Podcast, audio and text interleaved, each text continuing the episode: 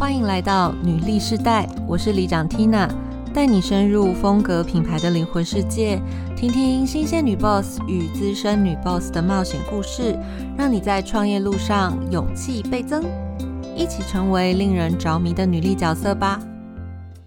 Hello， 欢迎收听女力世代女人创业老实说，我是里长 Tina。台湾呢，在2021年的6月7号才宣布全国3级警戒延长。我自己知道现在就是很多身边的老板们啊，其实自己的事业赶快做了很多应对跟调整，主要也是因为看见民众在这个市场的消费习惯发生了一些明显的转变。我们女人创业老实说这个节目里面近期就特别规划了一个单元，是想要了解在疫情之下海外的一些实际的商业状态跟生活状态，想要问问这些在海外的女 boss 们，她们的海外的公司或者是她自己在海外的生活是怎么样跟疫情共处好长一段时间。如果是这样的话，也希望能够提供给台湾的朋友们一些借鉴跟应对。今天呢，我们特别邀请目前正在四川成都的雪莉来跟我们做今天的分享，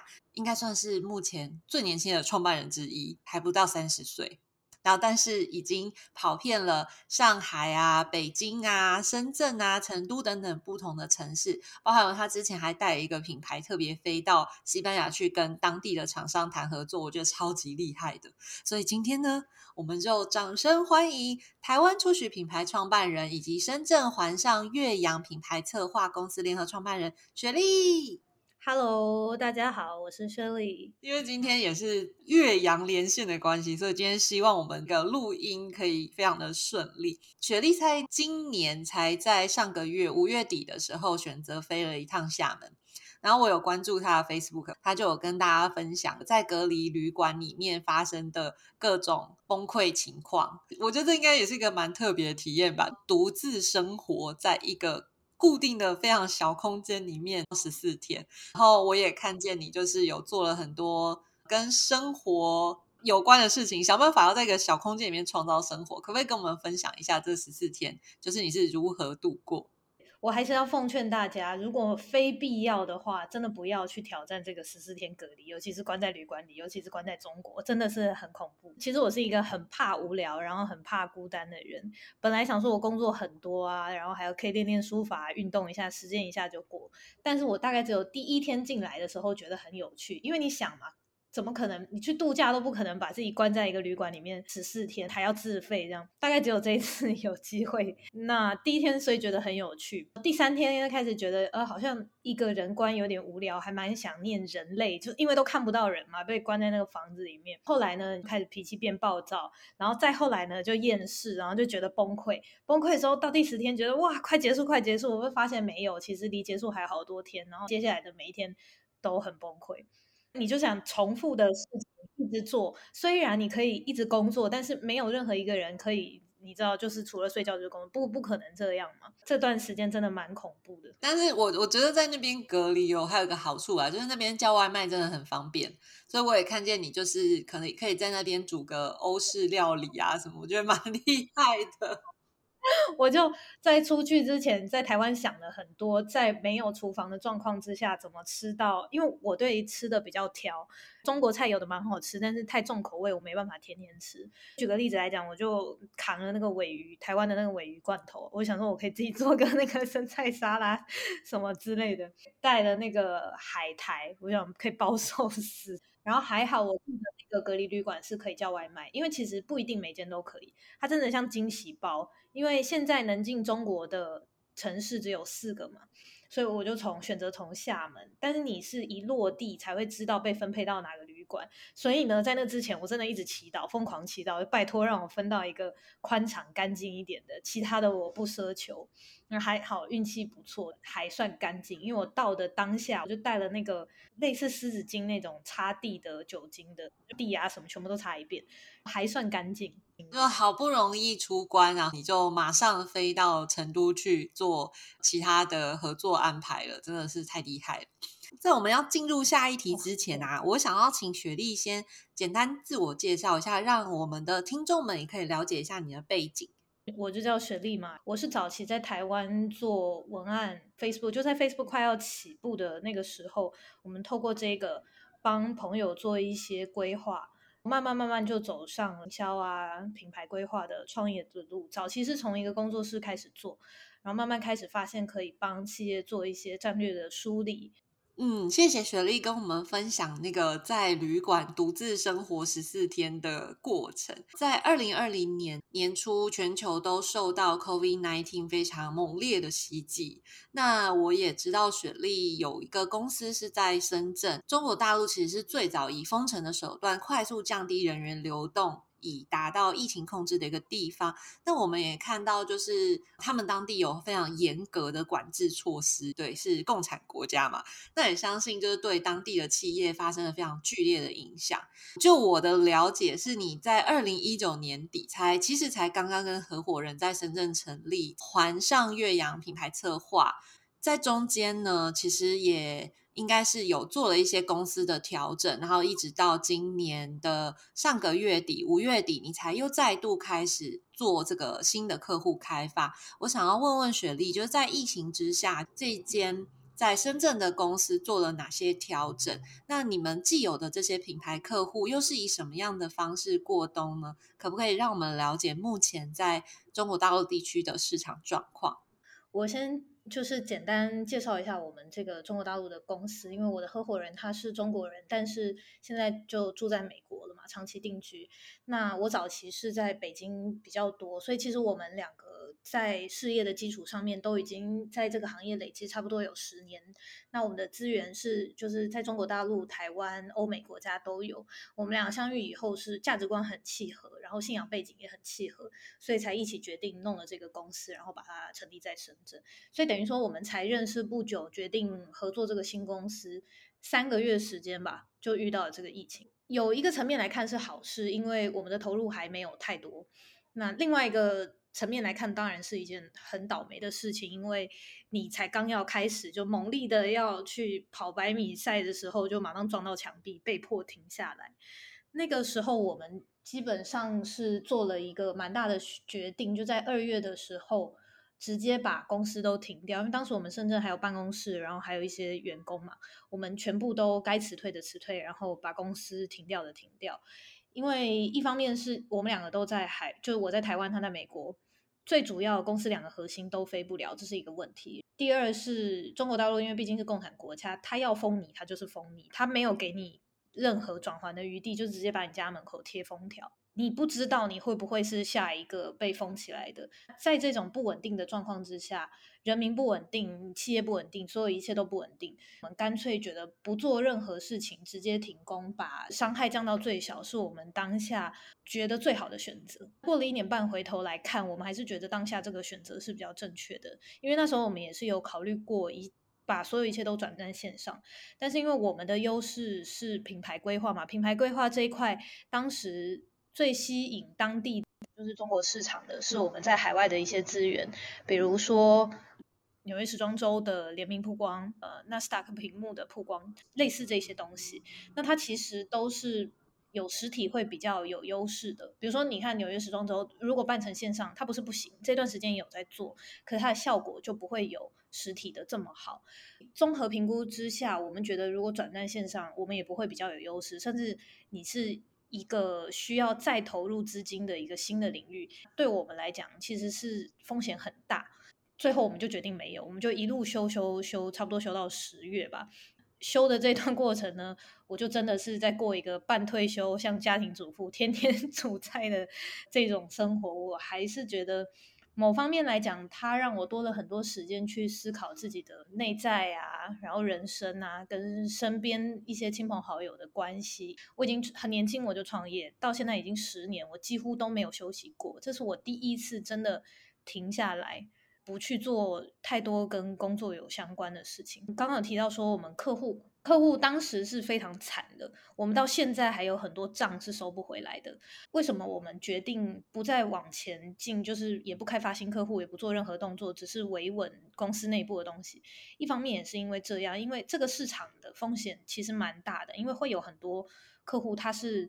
要么就是钱只付一半，不然更惨的就是直接就是剩下的尾款都不付之类的，或是很惨的或直接倒闭啊什么，反正各种夸张的状况这边都会有。那为了确保我们的稳定程度，然后养精蓄锐，反正综合评估风险，我们还是觉得停工是最好的。我们有很多客户那个时候跑去做线上，因为当时也有找我们做嘛，我们也不愿意做这一块，后来也再次验证了说这个决定也是正确的。因为当时全部转战直播的那一批很多都是血本无归的，因为就算你有获利，你前面你弄直播你要砸很多钱，不管是人啊设备啊宣传嘛，因为大家都在做，你还是要宣传啊，这都是钱。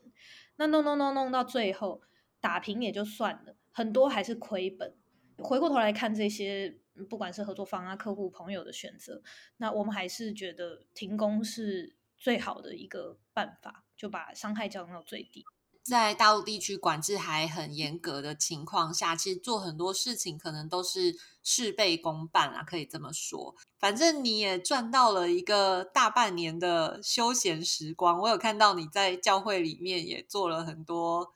跟神父一起开创了很多有趣的事情，我觉得也蛮好的。这段时间与其拿去放假然后休闲或无所事事，不如做点慈善公益。我是天主教徒嘛，但是大家可能会有不同的信仰。我看到这段时间也有很多人跑去学什么静心啊禅修啊，就是很多回到内在的，我觉得这是很重要的，因为平常我们没有这个机会。那现在刚好有这个喘息的时间，就半年一年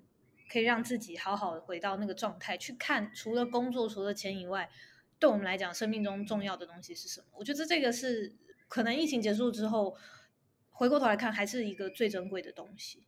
很棒耶，我觉得你是一个活得很当下的人。当下是这个外在环境无力改变，那我们好好的享受当下就好了。说是这么说啦，但内心也是经过了很多挣扎，中间也是不容易啦。我就也很感谢身边的家人朋友们，因为我的情绪说真的还是会起伏不定，就是也要鼓励台湾的大家，如果你偶尔觉得很崩溃，偶尔觉得世界快毁灭了因为有朋友会打电话来跟我聊这些嘛，这都是正常的。而且你可能好了过没多久又有这个情况，就是又有这个心态出现，然后这个心态过好，你告诉自己不能这样，你又变正面积极，然后发现疫情怎么还没结束，所以你又会变消极。我觉得它是一个正常的过程，也不要对自己太苛刻，或者是觉得好像我一直要维持正面，因为实际上这个状态就是非常的不理想。偶尔难过一下或者是觉得很焦虑其实也是正常的，就是让它过去就好了。确实我现在身边有一些朋友，尤其是因为work from home 的关系，所以有很多妈妈创办人们就是最近又身兼就是家庭照顾，又要带小孩，然后又很担心自己的事业没有赶上这一波，其实内心真的是蛮煎熬的。那我想问一下雪莉，就是因为你决定在5月底的时候要回到大陆市场这边，所以是现在市场已经开始逐步恢复了，是这样子吗？对，因为我们看一看觉得差不多，从去年疫情开始嘛，我们一直在抓什么时候可以再到这个市场的时机，但是都不是很稳，一直到差不多4、5月的时候，我们觉得差不多就还没有好哦，是整体状况还没完全复苏。可是像这边他们已经都没有在戴口罩，除非你搭捷运什么的，这个市场的热度已经有慢慢回来，可是回多少这个是我们不确定的，所以一定要来一趟了解一下状况，才能够确保说下一步该怎么去做。对啊，所以我知道你这一趟有可能也会待个2、3个月才回台湾嘛，对不对？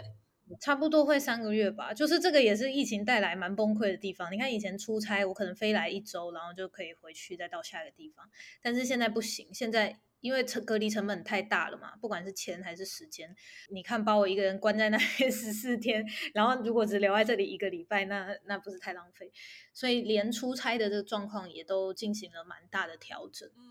讲到这个啊，我就其实还蛮想问一下雪莉，因为其实我们两个刚好在2018年曾经在北京有共处一段时间，因为那时候刚好我也在北京发展，你也到北京发展，然后后来你就是先后也到很多不同的城市拓展过业务。但我觉得这里就是还蛮想邀请你跟听众可以分享一下，因为我觉得在台湾都有苗栗国跟天龙国，所以我觉得在中国市场铁定就是也有成都国、深圳国、北京国跟上海国，就是每一个城市的文化或者是经济水平差异很大。那你对当地的一些特性跟人群有没有什么观察是可以跟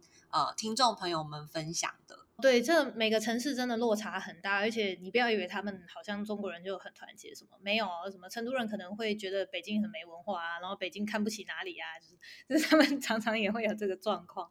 那我现在成都嘛，这个城市先从成都开始讲，它是一个蛮有活力蛮潮流的地方。举个例子来讲，它是中国的汉服第一城，这边的人，年轻人很喜欢汉服，走在路上你可能看到他穿汉服啊，然后就会感觉像 cosplay， 一点也不奇怪。他们敢做一些比较有创意然后与众不同的事情，这个是这个城市的特性，非常有活力。中国文化在这边也蛮多，比如说我昨天才去了一个茶会的活动，这边就常常有这种雅集啊、琴棋书画侍酒茶去跟他们的品牌去做融合。再来是我们在亚洲区的总部是深圳嘛，深圳为什么选这边呢？明明我在北京待更久，我合伙人也在北京待更久，但是选择深圳是因为它是一个比较新创，几乎都是科技公司，所以他对海外的东西接受度会比较大一点，也是比较偏年轻。上海他对海外东西也多，可是因为上海毕竟发展比较久，这个市场的竞争比较激烈，而且它都跟时尚是有相关联的，可能对创新的东西就还好，两边的风格还是有一点点不一样。那边是一个，我如果用4个字来形容，我觉得它特别的纸醉金迷，很多外国人、很多外企都会在那个地方，然后消费也比较高，所以我们觉得以创业这件事情来讲，上海那时候没有选择那边。北京是我待最久的地方，也是一个我到现在也不知道该怎么形容，就是一个不予置评的地方。说真的，那边的生活蛮辛苦的，就是无论是生活的水平，那边的商业的复杂程度，因为那边结合了就是它有政治因素跟经济因素，然后加上北方人他们很喜欢谈大的东西，那个市场总之就是很复杂很难做。可是它的优势就是你一旦只要抓紧了一个点，你就是很容易把事业做成全国性的，在北京是比较容易能达到，因为所有的资源会聚在那边。但是相较之下，它也比其他的城市难很多，就像我讲的，它生活会很难，然后它水很深，因为它会有很多中国很吃关系嘛，它这个关系又跟商业有关，然后又跟政治有关，所以它会比较复杂。但我是一个比较偷懒的人，而且我是喜欢挑战最困难，我就觉得把这个最困难搞定，我其他城市应该没有问题。但事实上也是这样，上海你再有钱，北京讲一句话，你这边公司该关就关，你这边不能搞就是不能搞，因为北京才是头。因为这几个城市都会有不同的特性，随着战略需求的不同，他们在每个城市需要发展的东西也不一样。因为其实我们在这几个城市都有算是办事处、代表处吧，那每个代表处他们接触的客户跟他在整个市场布局所代表的特性都是不一样的，那需要做这种不同的安排，因为它每个城市的落差会很大。我觉得很贴切，因为我确实也是觉得，比如说最后讲的北京，它是一个真的非常讲求人脉关系的地方。但是像现在在成都，应该说所有的省市的人对于这个地方就觉得它是一个非常好生活的地方。用白话文讲就是工作跟生活平衡，就当地人是非常在意这种文化类的休闲的一个地方。对，我昨天明明去谈工作的，结果谈工作前他们还把我拉去嗑瓜子，嗑了1个小时，我都快吐血在那边。我想说我是来跟你谈工作，你怎么在那边嗑瓜子？对对。然后上海我觉得就比较接近是雪莉喜欢的地方，因为雪莉是一个很喜欢欧洲生活的人，那在上海欧洲买得到的各种东西在上海都可以有，那里真的有很多不错的餐厅，生活也非常有异国情调。对，我觉得是很适合你的一个城市这样。我会觉得我在中国是要赚钱的嘛，那如果我感觉很像回到欧洲，我不如直接回去欧洲就好。对啊，所以反正上海来讲，他创业我觉得也不是特别理想，因为那边的竞争程度真的很大，你的口袋要够深，那边都切都是用钱砸出来，如果你没有一些本的话，在那边我觉得很不好做。对啊，刚刚讲到就是喜欢欧洲文化的雪莉，是因为我知道你也曾经在那个西班牙巴塞隆纳待过一段时间，然后身为就是四处为家的台湾妮娜，你觉得你就是能够在海外各个不同的城市生活，或者是在当地有一些业务的开展跟合作，最重要的技能或特质是什么啊？我觉得首先你要是一只打不死的蟑螂，就是把你丢到哪里都能活，当然这是开玩笑的啦。适应力要很强，这是确实是一个重点。有很多地方你要怎么样去变得跟当地人一样，去融入那个社会，这是很重要的，尤其是跟我们的行业很相关嘛，因为我们是做品牌策划，我们一定要了解消费者的心理，他喜欢什么东西，他的无论是内在需求还是外在需求，这样我们才能够做出相应的行销案、品牌形象的包装，然后去吸引到这群人。所以我们对于人、文化、市场的这种内在研究，对我们来说是非常重要的。然后如果回过头来讲我自己的个性的话，我觉得信仰是一个支持我走这一些路最重要的一个核心。但我是刚刚有讲过我是天主教徒，但是其实我觉得这个信仰不一定是说你一定要有一个宗教，但是你要有一个使命感，就是我知道我清楚来到这个世界上我的使命是什么，我有一个该完成的任务，或者说我觉得我白白得到了很多比如说得到了很多爱。你看像我在被隔离的时候，每天都有朋友打电话啊、视讯啊来关心我，我觉得其实真的很感动，我白白得到了这些爱。然后我的事业上的资源也是很多都是因为我合伙人他累积比较久嘛，那他是因为跟我价值观很相近的关系，愿意把他以前在这边累积的一切都，你可以说是传承，因为他年纪比我大嘛，可以说是传承或是分享给我，那对我来说也是白白得来的。我觉得这一些都是让我愿意我觉得这是我生命的一些恩宠恩赐，我也愿意再把它给出去。这种信仰跟信念我觉得是很重要，支持我走下去的一个重点吧。因为给出去的东西，无论是给到我们的品牌合作方，我们希望它能够为这个社会带来更好的价值，带来一些温暖，带来一些爱。除了这个以外呢，对我们公司内部的同事也是，他在外面可能他的工作环境比较困难，比较辛苦，或者是中国嘛，经常对女性不友善，都要去很多应酬的场合，或者是搞一些乱七八糟的男女关系。但是我们站在外面把这一切都挡下了，让大家可以在我们塑造的这个环境里面过比较自在的，我不能说是轻松，但是心里会很踏实，会有平安，我觉得这个是很重要。那我觉得我有这个使命，这个使命推动着我前进，要去把这个事业去完成，这件事情很重要。然后我一直坚信，就是从我最年轻开始创业的时候，我哥就跟我分享过一本书，叫做《思考致富圣经》。它不是教你怎么赚钱，它是教你那个致富的心态。这个富裕可能是内在的富足或外在的富足。那它里面最重要的一句话就是，凡人心所能想象并相信的，终必能够实现。这是我一直坚信的一段话，因为我觉得只要我渴望的东西，我都能够去达到。我想要的生活方式，我想要在一起的人，我想要的团队，只要我想象得到的，我就一定能够去完成。无论这一段路是多辛苦，或是会花多少时间，但是只要我有这个信念，然后我也努力去做，它一定能够达到。所以不管是在哪个国家、哪个地区、哪个城市，我觉得就抱持着这些东西，都可以在那边得到很多你想要的结果。我刚刚听到的事情其实是你对于能够达成的结果，其实你自己是非常相信的，你也相信你自己的能力，或是大家可以一起共好吧，可以简单这样讲。我相信你带着这样的信念做出来的品牌策划，一定也会有它的某一种气息，或者是某一种观点的落点。所以在现在这个时间点啊，你希望这些东西可以怎么样发挥在中国这个市场上呢？无论是中国大陆还是台湾，或是我们做的世界各地的客户，因为我们还有美国那边的嘛，我们现在就是专注在一个点，叫做生活方式的品牌策划。什么意思呢？就是在疫情过后，其实大家会更注重你怎么去过生活，你跟身边人保持的关系是怎么样，这一类别的东西，或者是我们把它具体化一点，美食、居家嘛，文化，这些都是大家心会专注的点。所以我们接下来做的策划方向是什么？我们接下来品牌包装的方向都会是把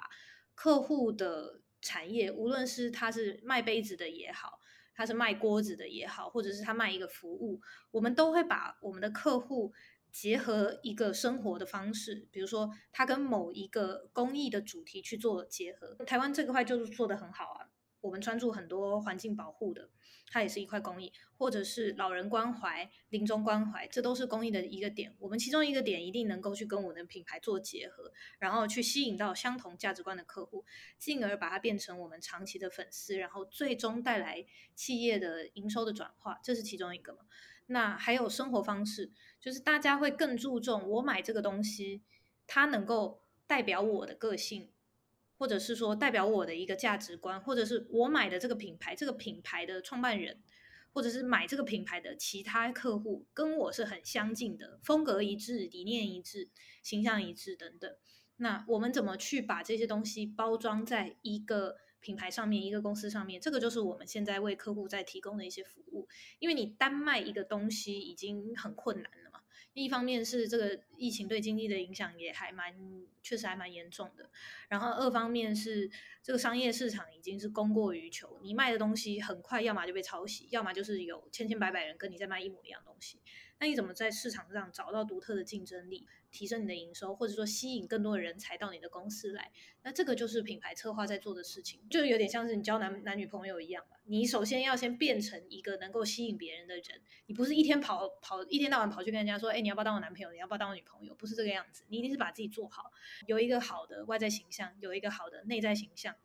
自然而然别人就会愿意接近你，而不是一天到晚你要跑去说，哎，你要不要跟我在一起啊，哎，你喜不喜欢我啊，你要不要买我的东西，我们不需要做到这样，这就是品牌能够为客户带来的一个价值。我觉得刚刚雪莉说到一点非常的白话，我很喜欢，我再重述一次，就是我觉得现在的品牌确实像你刚刚说，就是它除了外在的这些包装，外在看起来的事情之外，现在它也需要着重它内在的美化，就是它可能有更深的文化链接，或者是有公益的思考，那或者是跟生活更加融合。所以台湾这边其实在几个疫情之后的这些品牌公司发出来的这些建议报告里面，也一直有建议大家可以往你的品牌或者是你的产品到底要如何融入目前大家的家庭生活，因为我们的生活场景变得比较限缩了嘛，就大部分的人花了大半的时间待在家里，而且看起来这个情况可能接下来的很长一段时间都不会有明显的改变，大家会更愿意花更多的时间在家里面，那你的东西，你的产品要怎么样能够出现在这样的场景，让他想到你，尤其像在这段时间大家又更往内看，客户自己的内在价值观也发生了一些改变，那我们在品牌主这一段相对的也一定是要不只是领先他的思考，也要想到说，那接下来我们在品牌这一端呢，可能我的客户已经转变了他的关注点，那我能不能跟他还是回到一个价值观理念认同的一个部分这样子。我记得你好像待1个月又要回到深圳了，对不对？对，但是现在会有一些变化，因为其实就像我讲，这边疫情状况好很多，好非常多，可是没有完全好，因为像广东省吧，一方面他们管得严啊，他们只要有1-2个整个城市就普筛，他们的普筛是真的蛮有效率，但是它也会让商业发展出现困难，因为大家都直接被关了嘛，你也不知道要关到什么时候才能出来，所以现在我也不敢去深圳，我怕一去了突然那边就把我封起来，那也是很麻烦。所以我们其实对于整个市场，我们只能说它复苏，但是离回到原本的状态还是有一段距离，所以大家也不用太乐观，最快也要等明年看看，而且也要看年底那个病毒会不会有一些变异啊，然后或者是有一些新状况，所以总之它是一个长期战啊，只能说就是要保持耐心、信心。没关系，我们在那个节目最后我们还是来乐观许愿一下好了啦，因为我刚好听到你觉得可能在今年年底或明年我们也觉得市场有机会回到一个比较好一点的情况，那如果是在那样的情况下，你觉得就是你会想要出去的第一个国家是哪里呢？会在跳动吗？我真的太想出去玩了。你是说去玩吗？我可能会去葡萄牙或者美国吧，因为都有朋友在那边。因为我现在对，就是也是疫情让我把整个生活改变了。现在对我来说最重要的都是陪伴身边的人。我比较相对之下我比较自由嘛，我的时间啊各方面都很弹性，所以我可以朋友在哪里我就飞到哪里，然后去陪伴他们，煮菜啊，陪他们玩啊，带小孩啊什么的。对我来说这样子是我觉得很满足，比工作带来的成就感更大，这是跟以前很不一样的。谢谢雪莉今天的分享，因为我确实也感受到最近这段时间真的花了更多的时间跟家人一起相处。老实说我自己也觉得这是一个蛮好的状态啦，虽然说工作的时间可能比过去来说并没有减少很多，就是在家工作其实还是会花很多时间工作的，但是我确实也感受到跟家人相处的时间变多，我自己也很喜欢。我补充一下，让大家留言，我可以抽那个四川正宗的花椒的，送给大家。好，谢谢你，赶快留言，我们会抽出一位哦，然后公布在哪里啊？想想看。OK， 这是台湾限定啊，哈，就是台湾的听众朋友，如果你喜欢这集的节目的话。对，我可以分享到我们 Facebook， 记得留下你的 email， 让我们可以跟你联络这样。对，只有一位哦。谢谢雪莉，那非常感谢今天听众朋友陪我们到现在。那如果你喜欢我们的节目呢，欢迎追踪订阅我们的频道。如果你喜欢这一集的分享，或者是出取品牌策划雪莉的分享，请帮我们留下5星好评，也可以留言给我们，你的鼓励就是我的最大动力哦。那也请把我们的节目推荐给你身边的好朋友，与我们一起在空中相会。我们会分享女性在创业路上所经历的酸甜苦辣，让你搞懂比努力更重要的真能力，一起梦想变现。记得追踪订阅我们哦，拜拜。